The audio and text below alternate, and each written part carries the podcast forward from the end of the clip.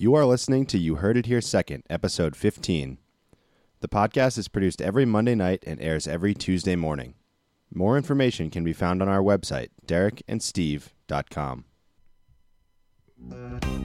The Colts would have been better off keeping Peyton I- Manning because Andrew Luck is a garbage quarterback. He's a dumpster fire, I- and I hate him. Derek and Steve present The stalker who, uh, who made the video asked the hotel to be placed in the room next to Erin Andrews. A- And the hotel management and people were watching the video after the fact, showing it to them. And also, because it wouldn't be like a bad two years. It would just be like a little boring, and you wouldn't wouldn't really do a lot, and he would just say how much he appreciated you, and then you get a hundred million dollars. You Heard It Here Second. Good morning, ladies and gentlemen, and welcome to episode 15 of You Heard It Here Second. I'm Derek. This is Steve. Steve, what's cracking? What's cracking? Um, not much is cracking, Derek. Uh, I'm excited for today's episode.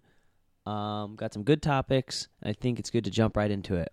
Absolutely. I completely agree with that. We should jump right into it. That's so, a first. Uh, so the first segment is the opening kickoff.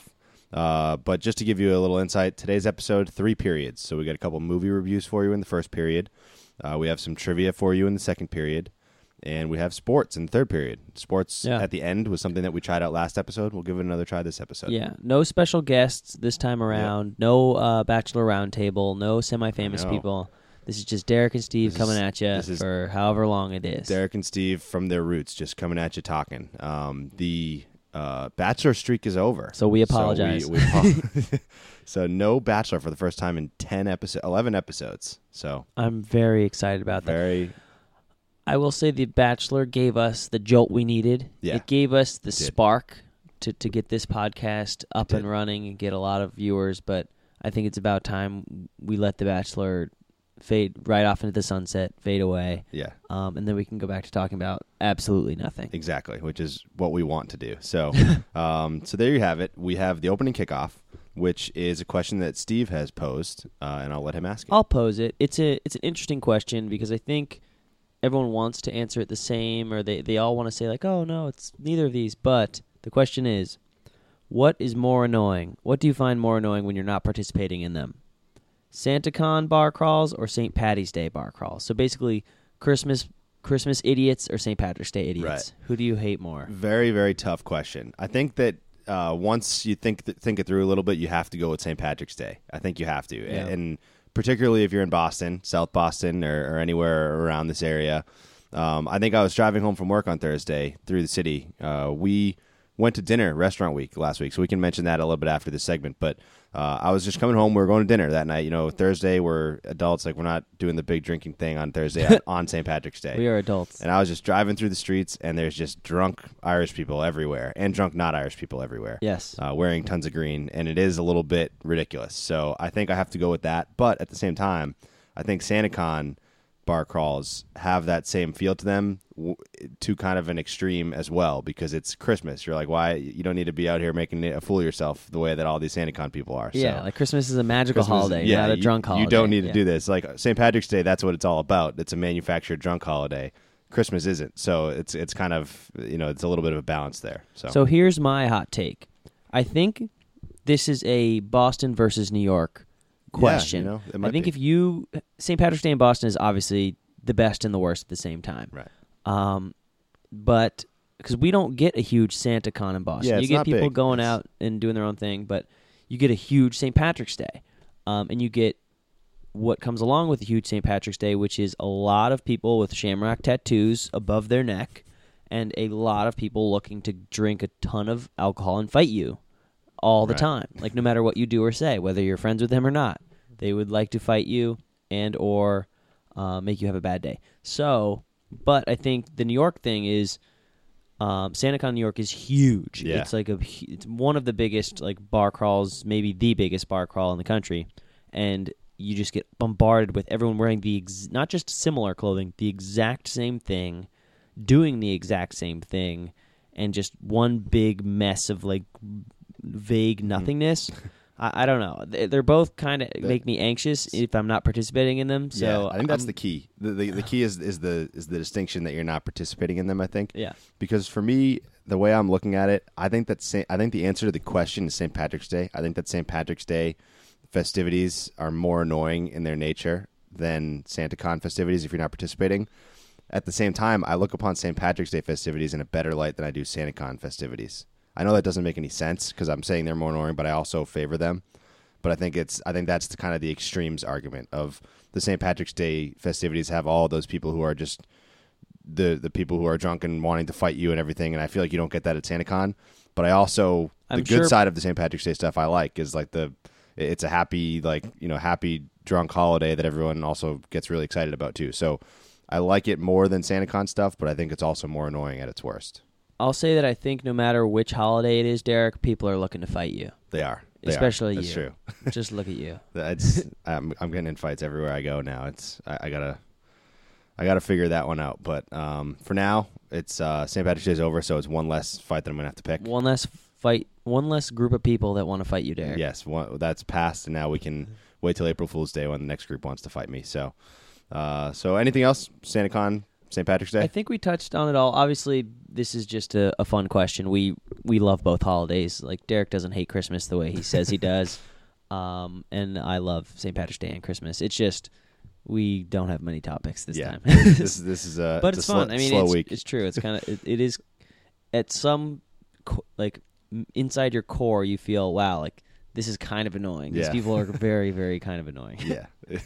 Very, very kind of annoying. Very exactly kind of I- annoying. is exactly how I would phrase it. Um, one more cap to that segment. We did go to Restaurant Week, which we talked about in the last episode. Yep.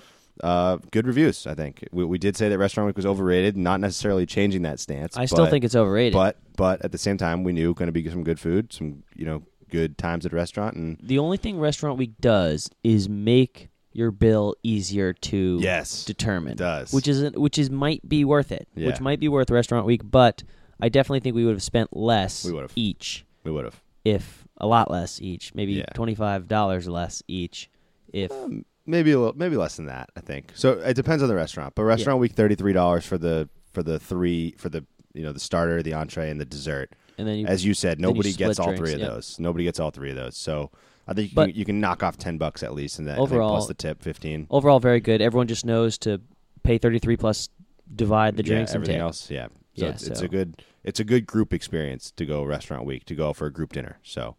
Uh, there you have it. The North End is a good place to do that. Bacco, we went to. and It was Bacco. uh, very good food. So uh, there's the opening kickoff, and now we will move into the first period, which is a couple of movie reviews. Yeah, Um, so this is a first time topic for us. We Yeah. haven't reviewed movies, but we scatter them sometimes. we scatter. Yeah, we kind of do. But this time we're gonna do two movies. Mhm. Um, the show is called "You Heard It Here Second, so they're going to be movies that you probably sh- have seen or should have seen. This isn't groundbreaking. We These don't are do, not do new that. movies, but they're not old movies. Right. So at least you'll you may find this relevant. Um, so the first movie is The Night Before. The Night Before Um, with Seth and I, Rogen. and I forgot what this was until we watched it. So you Mhm. can you can describe it. Yeah, so the night before is uh you definitely saw the trailers for it, but you didn't the title didn't ring a bell. I had the same thought as you at first. Um I tried to look I had to google it and then I was like, "Oh, of course this one."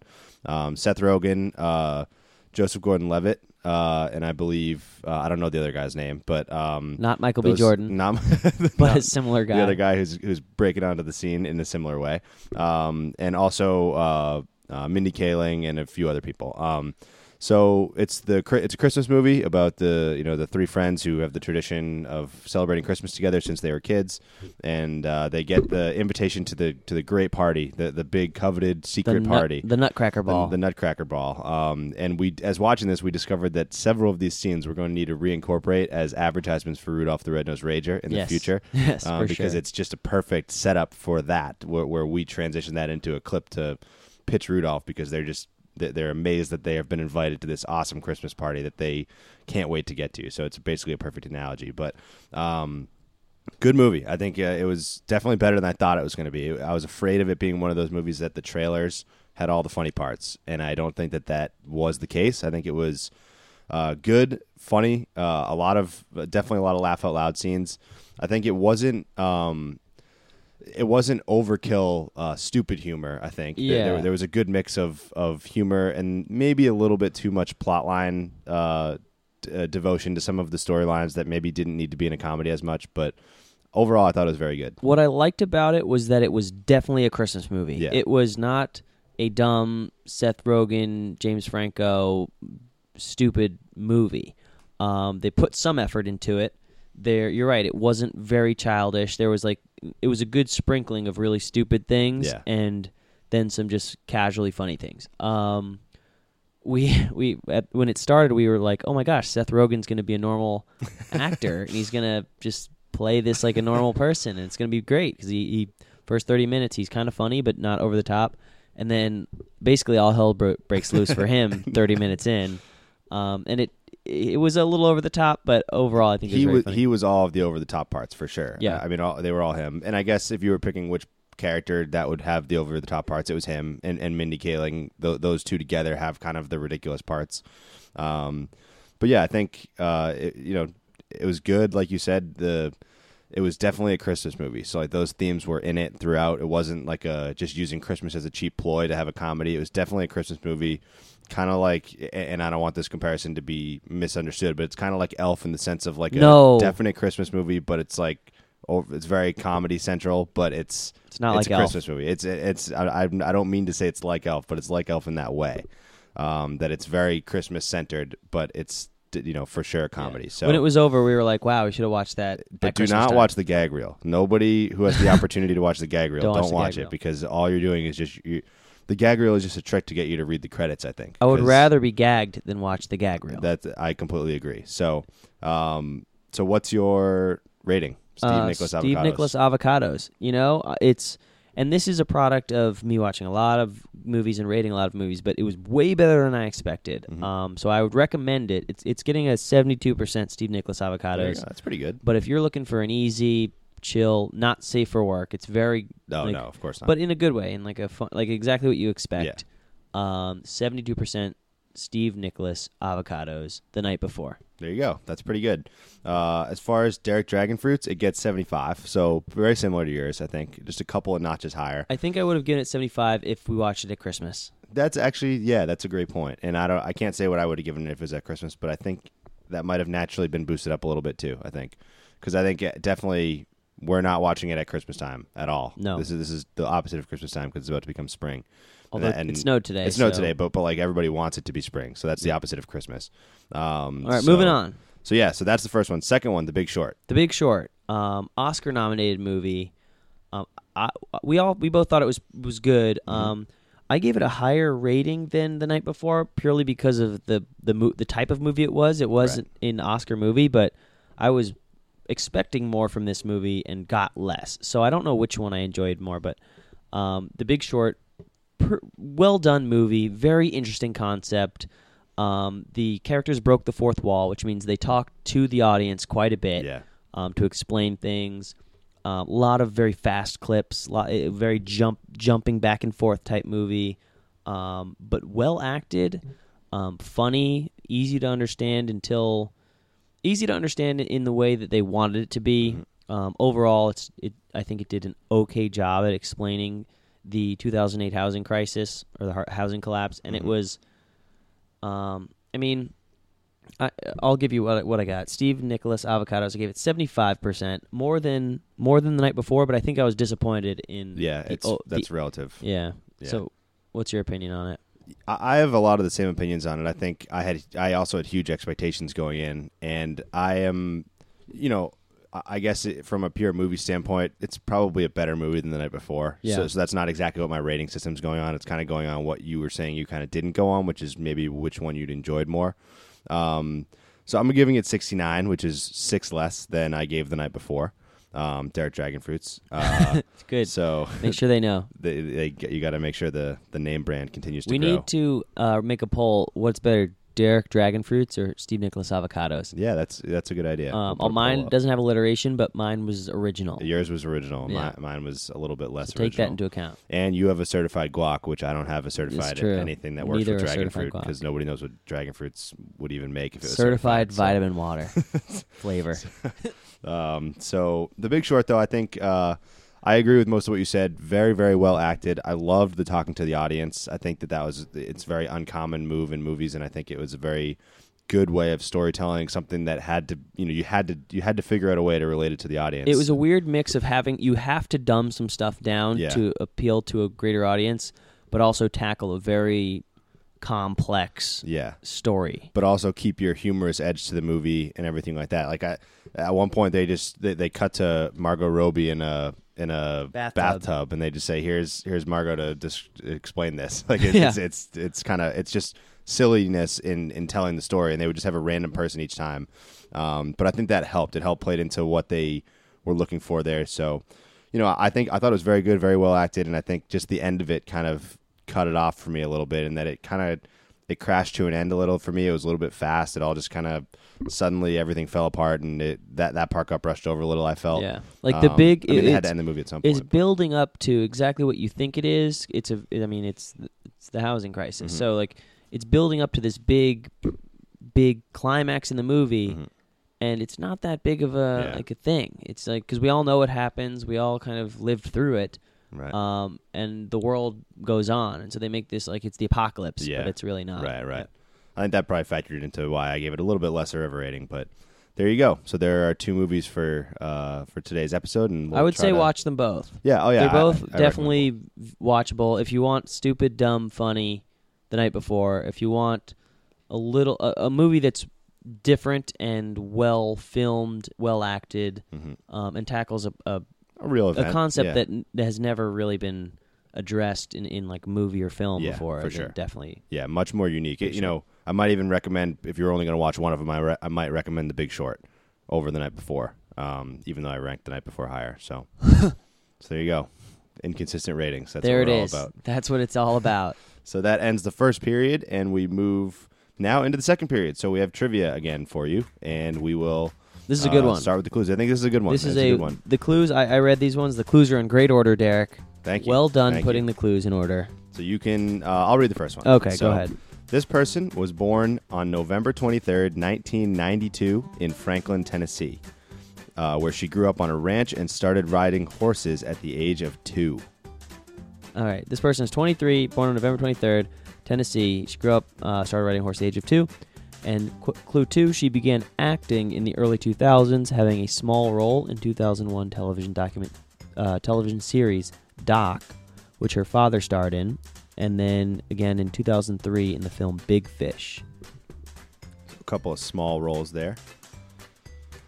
Uh, clue number three her godmother is famous American singer and songwriter Dolly Parton, and her father is also a well known singer and songwriter. Her father gave her the birth name Destiny Hope because he believed that it was her destiny to bring hope to the world. Which is really stupid. Really pathetic. Did not know that before this. And also a better name than the name she has now, I think. Anyway, qu- clue number four. She rose to fame in the mid 2000s by starring in multiple children's television shows on the Disney Channel. And soon afterwards, she became a platinum recording artist. So there you go. I think the sum of the clues now should get you to the answer. Um, but if you don't have it yet, clue number five surely will give it away. So here it is. Her father is Billy Ray, and she recently swung around a wrecking ball in her popular music video for the song Wrecking Ball. Uh, she also was Hannah Montana, and she's also in The Night Before, making this somewhat relevant Yeah. to us. Uh, the answer is Miley Cyrus. Miley Cyrus, um, or as we like to call her, Destiny Hope Cyrus. Exactly. And actually, in, in researching that uh, for those clues, uh, coming across the Destiny Hope thing, uh, she legally changed her name, you know, later on when she was, you know, b- right before she became a star, I think, uh, to Miley, which came from her childhood nickname, which was Smiley. Wow. But she changed it to Miley. All right, here's a So- question. Thoughts on Miley Cyrus? Derek Robinson, Dragon Fruits. Derek Dragon Fruits, Dragon Miley Fruits. Cyrus. So I don't know how to give a, a number ranking to a person. you just got to do it. I'll give Miley Cyrus like 65. Okay. Uh, you know, You're I, not I think, sold? I'm, I'm- not, s- I mean, I used to hate her guts. I used to think like, w- w- look at this like punk. Like Yeah. she, she's just like kind of doing stuff for the sake of doing it. She's like rebellious for the sake of being. But I kinda- she's she's committed to that role has. hard. yeah. And She's you going. know? She's going for it and not backing down. I, I, ju- actually, just from her scene in the night before, I might have to go up to 70 from Yeah. 65 because it was pretty funny in the night before. she knows what she is. She's not fooling anyone. She just is a crazy person and loving life. Yeah, and she's extremely, extremely talented. Yes. she's she's a phenomenal singer. Party in the She's- USA, fire yeah, track. Yeah, extremely Wrecking fire Ball, track. Fire track. fire track. Like she makes bangers. and she's all yeah, and she's not one of these singers that is just all computerized either. You know, and like like she doesn't depend on just auto tuning and and and computerized rhythms and things like that. She's very very talented vocalist too. So Wrecking Ball. I'll go up to seventy. Wrecking 70. Ball, by the way, great karaoke song choice if you've never done it. Yeah. Spectacular. It definitely is. Um, I'm going to give her 85%. Eighty-five. Yeah, wow. why Wow. not? She's yeah, why not? she's trending up. She is trending up. Miley Uh, Cyrus. Yeah, she's. I- I'm giving it a strong seventy now. And she didn't keep the name Destiny Hope Cyrus. that she she has to get points just for just for shedding that name and and preventing Billy Ray from doing that to her. So Thank goodness. um, so there you go. Miley Cyrus is the answer to second period trivia, which brings us to the third period for sports, which is the bulk of our topics, but uh, not too much, as really March Madness is the big thing going on. March So- Madness is the big thing going on, and we don't know too much about it, and we know you guys don't want to hear much about it, um, mainly because there's games every day, and whatever we say today will be different by tomorrow. Um, I will say this: it's crazy. March Madness is the mad, the maddest it's been It in a is. while. It's yes. which is very good. It's good for basketball. It's good for us. It's good for watching. Um, it's still really dumb. It still makes no sense. Um, there's no telling why a 15 seed will beat a two seed and then lose the next round. I mean, if they're tired or whatever, but it's all just randomness. Um, but uh, doing this, I hate doing this, but we can be ACC homers. Six out of the the 16 teams are ACC teams. there you go. Yeah, which is, I guess, a It's- good. I mean, why, that's obviously the reason why BC was so bad Right, this right, year. yeah. That's the only reason. Uh, The, the reason they didn't win any games in the ACC is because the ACC is so good, So not good, because not yeah. because we're so bad. So, um, I think it makes sense. So I don't does. think I, I'm going to stick to our guns. I think the ACC is obviously the best basketball conference, um, and BC's an, uh, in the best basketball a, conference, a decent team who didn't win any games in the best basketball conference. Yeah, I, that's the only way you can describe them. Um, it do, the, the podcast does fall on a good day of the week for this particular area of March Madness because they do take a couple days off in between the round of 32 and the Sweet 16. Yeah. So the uh, first Sweet 16 game, Sweet 16 games are being played on Thursday. So actually, the fans have a couple days here to digest what they hear, and you heard it here second. Thank goodness. Um, before the Sweet 16 round, but you know, uh, obviously, a lot of upsets have happened, and I think. Um, this year, I guess we almost had a situation where we had a bunch of high seeds making it to the Sweet 16. well, they almost broke the re- so it tied the record for most quote unquote upsets right. um, in March Madness first round history, First which I think right. with 11. Yeah, yeah, Uh, one more would have broke the record, Really? and it was like yeah. I mean, and- there you could point out to three different games that right that, that, were happened. close, but, yeah. Uh, but I think the, the the more surprising thing I think is that is how many of those upset picks came very close to advancing in round two. I, I think there were a lot of games where these teams came down to the wire. Notre Dame needed a last second bucket to win. Um, the Texas A and M came back on northern uh, northern Iowa.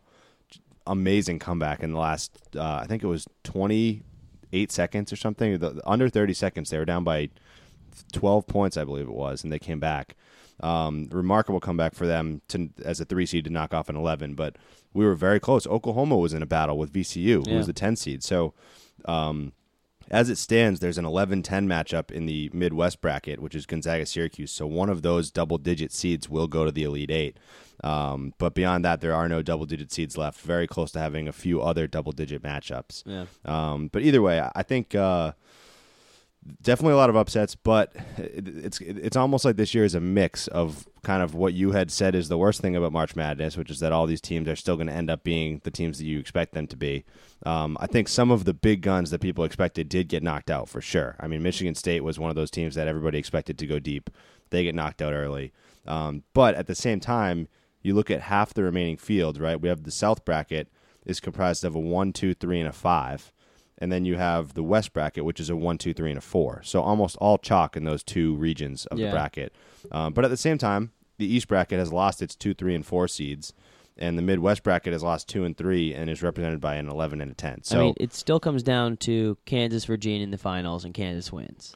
well, I think Kansas is going to win after watching them in a couple games. I haven't seen Virginia; I didn't watch their games, but um, Just a yeah. couple of one seeds outlasting the others who are losing to double digits. Yeah, I'm still pulling for Oklahoma. I want Oklahoma to make it out of that side, but watching Kansas, Kansas is is filthy good. The way they move the ball around, and seems like everybody on their team can shoot. So I think and, uh, I think Kansas is Villanova not choking yet. Villanova has not choked yet. They will soon, So. but not yet, which is surprising.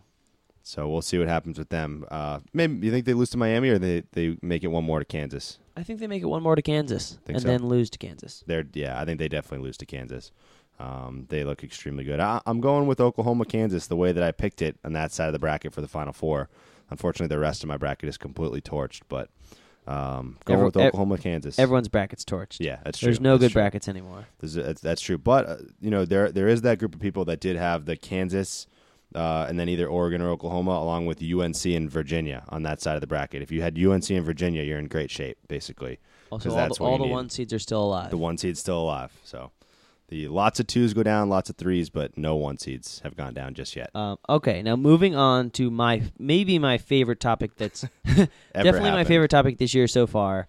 Maybe my favorite topic that's ever happened in baseball. um, the Adam LaRoche White versus the White Sox. Um, Drake, his son's Drake LaRoche, and that whole controversy. So I'll break it down for you briefly, and then let Derek give his spiel before I go off because this is the best. Um, so Drake LaRoche is Adam LaRoche's son. Adam LaRoche is a professional baseball player. He's pretty old and very bad at baseball now, like terrible. He batted 200 hitter. two less than yeah. He's a 200 hitter, less than 45 RBIs, eh, like a for an entire season. Um, had one year on the White Sox, and apparently his son was in was in the clubhouse every single day. Um, traveled with the teams at spring training, at team dinners. He was like a, a team member basically. He he didn't go to school. His son was just a part of the team. 14 years old. 14 years old. Drake LaRoche. Um, this year, the White Sox management said, Adam, you're going to, like, do you mind toning it back? Like, your son can't be at every game. He just can't, like, there, we can't have a child at, like, in a workplace every single day. Um, so, being the reasonable adult, um, Adam LaRoche decided to retire and leave $13 million on the road rather than send his kid to school or like be I mean it's his choice. Uh, okay I'll let you give your spiel. Give Well, your give yeah. your five give your two cents. So Uh, but that's that's the overview. I mean, so I- Adam LaRoche and and a lot of White Sox players have defended Adam LaRoche and the rest of the world has defended the White Sox organization. Yeah, so I agree with the rest of the world. Um, this is ridiculous. the, the the fact that this is a controversy is laughable. I love that it's a controversy And I don't know if Adam LaRoche did this for attention, if he doesn't want to play baseball anymore, or if or if he genuinely feels that he is doing the right thing, or that he's I I don't know. I don't know what he feels. Um, because I, what I want to know is what Drake feels. I want to know that. Um, because here here's the two. Here's my view on this topic, is that there's two circumstances that I can see this. There's only two ways I can see this being a thing. One of them is that Drake LaRoche is unhappy with the request that he not be around the team all the time. And that's why Adam LaRoche would retire because his son's unhappy about it. They're not going to let him.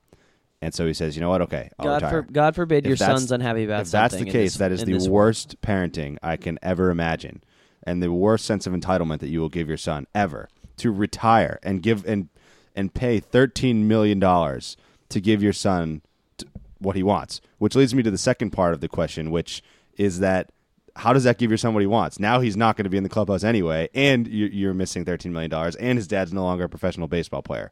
And, and Adam LaRoche tweeted like hashtag family, family first. first. So so so is this Adam LaRoche's?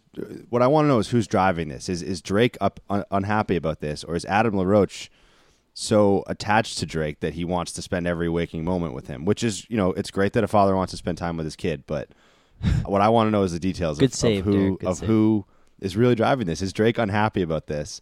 And if he is, how does this make it any better? So here's what happened. Adam LaRoche, big loser, big MLB loser. Um, kind of been an average MLB player for a long time. Definitely needed to retire. Like was bad. Was playing Yes. very poorly. Um, and I'm going to read you uh, a clip from an open letter a, right, a White Sox fan wrote to um, just anyone. It's an open letter about this situation. Oh, and I'll just start from the middle. And we don't care about LaRoche. We don't cherish his one season as a member of the White Sox. We don't respect him. Maybe you need to pause for a second and discern why we don't respect him. I'll help you out. He was a very bad, bad baseball player, and I, I bleeped some things out there. He batted 207. He hit 12 home runs and drove in 44 RBIs. He was a well below replacement player. Uh, the eye test said he was bad. Whatever your favorite stat, whatever your analytical persuasion, it didn't matter. He was terrible. He made $12 million actively hurting the team. We're thrilled that he retired. He was dead weight, um, and now he's gone. And, and this is a near ideal outcome for us, which is hard hitting, but someone needs to say it. And I love, I absolutely love that like a few players on the White Sox like stood up for him. Like, oh, like he was a leader in the clubhouse, Yeah. blah blah blah. Like you, you've been lied to, and literally every single other person in the world was like, this child should not be at in this clubhouse every day. They all sided on the White Sox. They said, put the kid in school. If I had a kid, it if one of my coworkers brought his kid to work every single day, I would freak out. That's not how normal human beings act. Um, so this Drake LaRoche kid, by no fault of his own, became the most hated child Yes. in America, Exactly. which I love. yes. Bring And- it on. And that's exactly why I, I would love to know what his perspective is on this because th- I, I'm so so curious to know that because it, he's got to feel that way, right? I mean, he has to recognize how much hate is being driven not Do his actually friends not hate actually him? to him. His friends might. Does he hate him. have any friends? He's been at a, he's been in an MLB clubhouse his entire That's life. true. Do his twenty-year-old, eight-year-old baseball player friends hate him? Ex- and and so it's come out recently that really it's only two or three players who actually stood up for Adam LaRoche, and that you know I think there were reports that the players are actually the ones who went to the manager about this because obviously, like who Yeah. else is going to go to The management? manager's about not this? going to say, "Hey, The ma- yeah, Yeah. if if if all the players in that clubhouse had no problem with that kid being there, there's no way they would have asked him to stop coming. correct." There's no because because the players are all that matters. If the players don't care, then they nobody's going to care. Well, they said it was a um, Occam's razor thing, where like the the obvious solution or the obvious answer is usually the right one. Like someone Yeah. definitely complained, or Yeah. multiple people probably complained about the kid being there. Yeah. Often I Yeah. would I would guess because he was there the entire yeah, year. and it's even. I don't even think people would complain about a kid being there often. It's being there always. It's like, I mean, what happens when a when the manager gets back? Eh, you know, what what happens when the team has lost six in a row, and the manager needs to come in and deliver a message to the team and rip them a new one and tell them how badly you know everything's going. Especially and he the- walks in there and he makes eye contact with a 14 year old kid, and now he he has to. He can't say swear words, and he has to say like "you guys stink."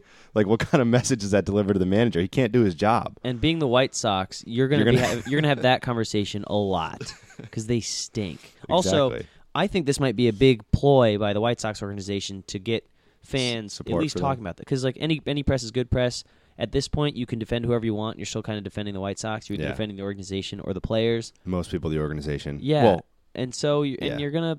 I mean, people are gonna get fired up over whatever they want, but they're gonna come to the watch baseball games. It's Yeah. it's just not White Sox games. so this may be a ploy just to gather some in because It could be. because obviously the Cubs are the the talk of the town. The Cubs are the best, gonna be one of the best teams in wor- th- baseball. this is especially with their World Series drought. You know, they're the favorites to win the World Series. They're the talk of Chicago. Joe Not Maddon, funniest Yeah. guy. And actually, here's a, here's a uh, funny Chicago Cubs story. So Joe Maddon calls a players only or a veterans only actually meeting to go over like housekeeping rules, um, like spouses on Mm-hmm. uh, away games or e- probably even like kids in the clubhouse. And one of them was the dress code, like dress code in the clubhouse. Um, and because it, he's Joe Maddon, he obviously had a, a quirky take on it, and so everyone's really interested. They say, Joe, Joe, like, what's your what's your take? Like, what's what's the official dress code of, of the Cubs clubhouse? He said the official dress code is if you think you look hot, wear it. that's the official Cubs dress code. That that's if you good. think you look hot, wear it. that's that's a good take. Yes, That- it's- that- it's a that's great a good, take. Great policy. For any, I don't it's see why that wouldn't job, be the policy. Yeah. Yeah. But for baseball, especially, it's a joke. Baseball, you, you Yeah. 100, 150 plus games, you Yeah. can't just wear a T-shirt in the Yeah. clubhouse. So I, I love it. Um, So. In better Chicago news. Um, um, last thing I'll do um, in, on this subject is should I read the Yeah. GoFundMe? So there's been a great GoFundMe um, created for the LaRoche family called the, the LaRoche Family Family or the LaRoche Family Recovery Fund. Um, here I'll read you the the out the uh, clip. Drake not only lost his position in the clubhouse and on the team, but he also lost the guidance and leadership from multiple father figures on the Chicago White Sox. This transition into normal education outside Major League Baseball will be tough for Drake, and we're asking for your help. Also, we will be starting a clothes drive for Drake since he will no longer be receiving custom jerseys and uniforms. If you have any lightly worn uh, size boys XL, please let us know. they're seeking to raise thirteen million dollars to replace Adam LaRoche's salary and to quote get them back on their feet, which I think is great. Good for them. They they they need it. Good luck, LaRoche family. It is tough. It is tough having to go to school as a 14 year old. That that is. It's you hate to see someone have to go through that. So I'm glad that people have her back. And hey, you know, I enjoy. Uh, I mean, this is a, a, I think, a product of being on radio where you have to have hot takes. but I enjoy hating people who don't really deserve it, and the LaRoche family is definitely one of those scenarios. I should not dislike this Drake LaRoche kid as much as I do. yes, it's it's it's Adam LaRoche that you that everything should be pointed to. But I hate them both. yeah, I'm rooting for the White Sox. Yeah, the, go White Sox in this situation. Yeah, go White Sox. So there you have it. They're still paying him, I think, or I, I guess they're not, but um, but they they somehow signed him to a contract that was owing him 13 million. So that's their mistake. But um, nonetheless, we'll see how that plays out if he stays retired or what happens or what or how Drake does in school. Well, I guess we'll find out. Deadspin will be all over it. So yeah. um, so there, there's the White Sox uh, Drake Ghazi situation, uh, and now we move to a couple other sports topics. None of them probably as lengthy as that one, but No. um, the first topic: Roger Goodell proposing uh, ejection for for particularly defensive players, I think, but any football players for getting two personal fouls in the same game. Uh, Richard Sherman came back and bashed Goodell. Uh, I'm paraphrasing, but basically criticized Goodell as being an empty suit and one that you know has never played football and does not get that perspective on the field.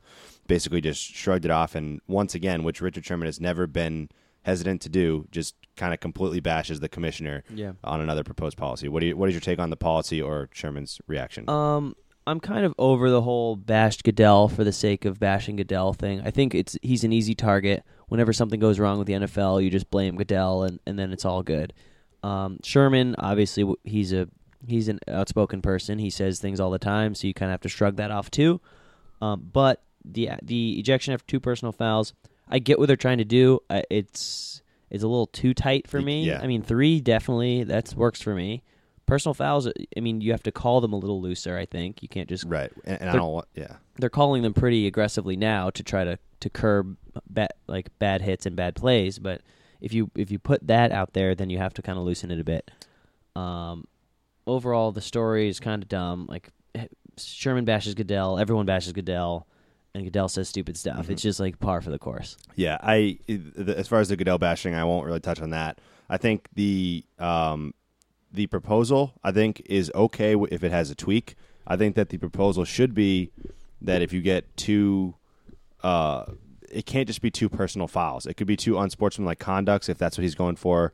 You know, two like of those targeting or helmet to helmet hits. I could see two personal fouls would include roughing the passer. It would include face mask. It would include a late hit. None of those things are things that you do not in the heat of the moment. Those are heat of the moment fouls. So I would hate to see somebody ejected from a critical game because they went to make a tackle and they got their hand on the guy's face mask. It would I be mean, like that's it would tur it would start turning to soccer with yellow and red cards. Yeah. like you get a yellow card for, for now you, some, you can't play as aggressively. Exactly, which which you don't want to see in a, in a very aggressive sport. Yeah. I mean, which Yeah. stinks. But I, Yeah. I, I like either I like your tweak, um, and I do like Yeah, I mean, because one. uns, like things like like things like some of the guys like Ndamukong Suh and things like that when they're dirty, aggressive, like unsportsmanlike penalties, like, like after the whistle type of stuff. I'm fine with that. If you want, if you want to eject a guy after he's done that twice in a game, that's fine with me because that's after the whistle. He should have a clear head in that situation. Not you can't just encapsulate all personal fouls. I think there, there's personal fouls in the field of play during the during, between the whistles. Uh, I think that's you can't do it. So I'm, right. I'm out on that proposal. moving on. Dwight Howard apparently gets caught using stickum, Hmm. um, which for for which for what reason we are unaware, but I am totally he, unaware. He gets caught using stickum, which is a quote unquote is- sticky substance. which is what wide receivers might use to gain an advantage. Yeah, and, and, it gets some- found on a ball. It was this on Sat. This was on yeah, Saturday night. and, and like maybe this is why Dwight Howard's so bad at shooting free throws because he's been using stickum. I can't think of a reason because he's he's got to have gigantic hands. Like holding Yeah. onto the ball can't it's not an issue for him. And like, how does like having stickum on your hands? I don't know. It's it's so The weird because only- the, ball touches. Only basketball play I can envision is grabbing a rebound, and I mean, and he's going to out rebound basically everyone anyway, anyway. and, and he's going to throw off everybody's shot Maybe that's why. stick stickum on the ball. Imagine if he went up for a block and just like swatted it and got stuck to his hand. yeah. That would be so funny. yeah, So I don't know. I don't know what's happening here, but uh, it's it's total Dwight Howard fashion. yeah, He Dwight Howard is a this mysterious player who walks into team walks into cities, destroys their basketball team, and then leaves, and is like thinks he's all goofy and funny, and no one knows why. He's just he's just a madman. he there's no rhyme or reason to Dwight Howard, and this just fits into that. completely agree. So very strange, very strange scandal. We'll see if the NBA comes down with any penalty on him. Probably just a fine, if I'm guessing. I don't. This seems strange. They're not going to probably suspend him for that, but uh, we'll see. So sticking with the NBA, this is a shocking stat. Um, many of you m- might have heard this by now on ESPN, but uh, Steve saw it on the on Saturday night when the Warriors lost in San Antonio, and this stat is staggering. So with that loss on Saturday, the Warriors, the almighty Warriors, have lost 33 consecutive games in San Antonio against the Spurs. The last time they won there, Tim Duncan was still playing at Wake Forest. That's so crazy. It's insane. Because a the the Warriors are the best team in basketball. They are Yeah. unstoppable. Yes, and, And I know it's only been- been for yeah for a couple but years. still, but like they probably play three or four games yeah, a year, maybe less, maybe Yeah. more. But and then to have Tim Duncan's career and everyone else's Before career, that, yeah, yeah. before that, to it, it just blows my mind. I mean, I don't, I can't remember. I don't know how long Gregg Popovich has been coaching, but it's got to be something to do with that. Like that's insane. Thirty three games, like I don't know. You you think there would be flukes? You think there would be something? So the question is, does this become a concern in the playoffs? Um, should either team get home court advantage? Um, I think it has to be right. I, I mean, the so so this is th- this brings into a quick side topic, and I'm going to just reference another stat that I told you about on Saturday as well. So they they were going over the net ratings for these players, which is like the number of points per 100 possessions that your team scores when Yeah, you're yeah, on, yeah. you're on the floor. These advanced stats. So the Spurs, remarkably, every player on the Spurs roster has a net rating of at least 10, which means that no matter what five man lineup the Spurs use on their roster, they outscore their opponent by at least 10 points per 100 possessions, which is mind boggling that you can have a team that deep. On the flip side, the Warriors do not have that same luxury. In fact, Brandon Rush, who's one of their reg- somewhat regulars, has a negative net rating. Um, However, their best five man lineup has a net rating of 50.7, meaning they outscore their opponents by 50 points per 100 possessions. So the question is in the playoffs, obviously, the shorter rotation probably wins out because you're going to be playing shorter rotations and less of a bench is really needed in the seven game series. So that's why the Warriors have been predominantly the favorite. But you look at this struggle in San Antonio, and 33 consecutive losses is nothing to laugh about. I think uh, you know the Warriors put up 79 points on Saturday. Yes, it's going to be a concern in the playoffs for them. There's whether it's in their head or whether it's just how good the Spurs are at home. I don't care how short you make your rotation. If you lose that many games in a row in a building, it, it's you know it becomes tough to get over that hump. And I think as good as the Warriors are, people are forgetting that the Spurs are so close behind them. It's so overlooked. It's exactly what you said a few weeks ago. It's what Gregg Popovich wants is to be in that second spot of not in the spotlight. Everyone's looking at the Warriors. Meanwhile, the Spurs have you know are sixty and eleven. I think they actually lost tonight, but um, to the Charlotte Hornets actually came back from down twenty three. Um, but yeah, I think I think it's a concern for the Warriors in the playoffs going if they have to go to San Antonio. That could be exciting. I mean, it's it's so weird to think that we could be watching the best basketball team since the Bulls and they might not win the playoff. They might Yeah. not win the championship because there's another team that's probably the best dynasty team Yeah. that we've seen in our lifetime Yeah. and, or, and or will ever see in the Spurs. Yeah, So it's interesting. Basketball is kind of interesting again. It's crazy, and, and the Spurs. I mean, the Spurs are are amazing because I mean, the Spurs are not going to miss a beat when, when they lose Duncan. I mean, Tony Parker and Tim Duncan are already starting to kind of. I mean, they're already on their downside, and Kawhi Leonard has become an MVP type player. So it's just it's remarkable what the Spurs do and with how deep they are. But uh, that's a matchup that I think everybody is hoping for in the NBA playoffs to see those two teams go at it. Um, last topic, wait. last topic, NBA. Very quickly, Anthony Davis. So this came out today. Potentially, will be sacrificing twenty four million dollars for being shut down for the season with injuries. He's had a, a, a labrum injury to his shoulder for the past three years, apparently, and a knee injury also recently. They're shutting him down for the year, which is the smart decision for a franchise. You know, I, I hate when franchises you know feel like they need to not you know they have any other interest than than protecting their asset and doing what's best for the team. So obviously they're going to shut him down for the season because the Pelicans aren't winning and they need him to be healthy because he's the cornerstone of their franchise. But he stood to make a twenty four million dollar bonus if he made an All NBA team. So very likely sacrificing that chance um, make anything of it? What do you? I mean, Um, I mean, I don't. When it comes to that kind of money with those kind of players, I don't think it actually makes that much of a Yeah. difference. Like it's all relative. It, it's crazy to think in our head the twenty four million, like twenty four million dollars. That that's an insane Yeah. amount of money, but in the grand scheme of things, he probably made twenty four million dollars th- in this tax season for commercials with H and R Block. Yeah. like he th- that's that's chump change. Yeah. And for when it comes down to like a, a health of, especially of a big man whose whose arms and legs Mm-hmm. and joints go very fast. I mean, I think they he probably considered yeah, that. and, so yeah, and, and that next contract is huge for him. Obviously, um, Yeah, know, every next contract he's a stud. huge. Like he's gonna he's Yeah. gonna make 150 million dollars in the Yeah. next contract easily. So exactly, um, So- and he's got a killer unibrow. he does. That's he does something have to that. note. He does have that. Hopefully, never never gets rid of that. That's his defining. He definitely piece. won't. So, uh, so that's it. That's it for the NBA and for sports. Uh, and so that's all we have for period number three, which brings us to the final drive. Final drive, episode 15, 15 cruising Final by. drive. Where it feels like yesterday that we were doing episode. It feels one. like Tuesday it feels like yeah, for me yeah, tomorrow. yeah. I agree. It does feel like Tuesday tomorrow. All right, final drive. So you want to go first or second?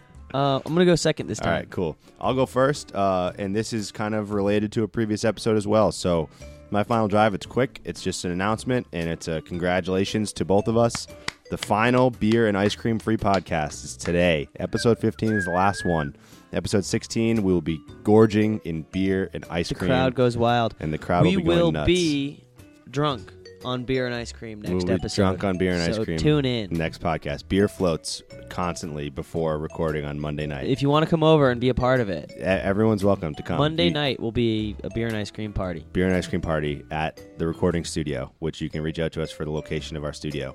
Um, and you could come join the party and, and drink beer and eat ice cream and have a great time. So uh, we did it. We well, we we're about to have done it. We still have to get through this week, but we've by far gotten through all the hardest challenges. St. Patrick's Day being the last of those, and we are now going to be able to enjoy uh, beer and ice cream again after a successful sacrifice over Lent. That's well it. done. Love it. Love it. Um, so mine is, is kind of lame and kind of vague, but baseball season's back. Everyone loves the start of baseball season. It means spring training. It means warm weather. It means hot dogs with your son. The good old ball game.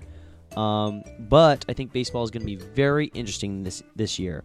A lot of teams that are that haven't been good are going to be good. The Cubs, um, the Astros are going to be really good. Um, even the Rays look pretty good. They're, they're and the, these big hitters like the Yankees and the Red Sox and all these like old stuffy teams that used to be very good may not be as good this year, uh, which is good for sports. It, it happened in basketball and where the Cavs became good. The I mean the Spurs have always been good, but Warriors uh, Warriors became Yeah. very good. So it's good when there's a there's a, parody. a parity and a shift in um, the top between the bottom, and I think this year in baseball is going to be that. Um, we're going to go to a lot of Red Sox games, um, and it's going to be a blast. Yeah. So baseball season's back, at least until we're bored of it two months in, and I'm wondering why we even bother with baseball at and, all. and we stop checking our fantasy teams and we get yelled at and and that's all that happens Yes. so So. baseball season's back. Uh, everyone should get into it this year. Come with us to games. Follow it. We might start talking about it. It'll Yeah. be fun. yeah we'll do some you heard here second outings to the red sox Indeed, we will. perfect so that's all we have for episode 15 of you heard it here second and next week we will move on to 16 i guess Yes, I and, think and that's we'll the have some beer and some ice cream beer and ice cream, and maybe some special guests. Who maybe knows? yeah we'll see see you guys later Bye, guys.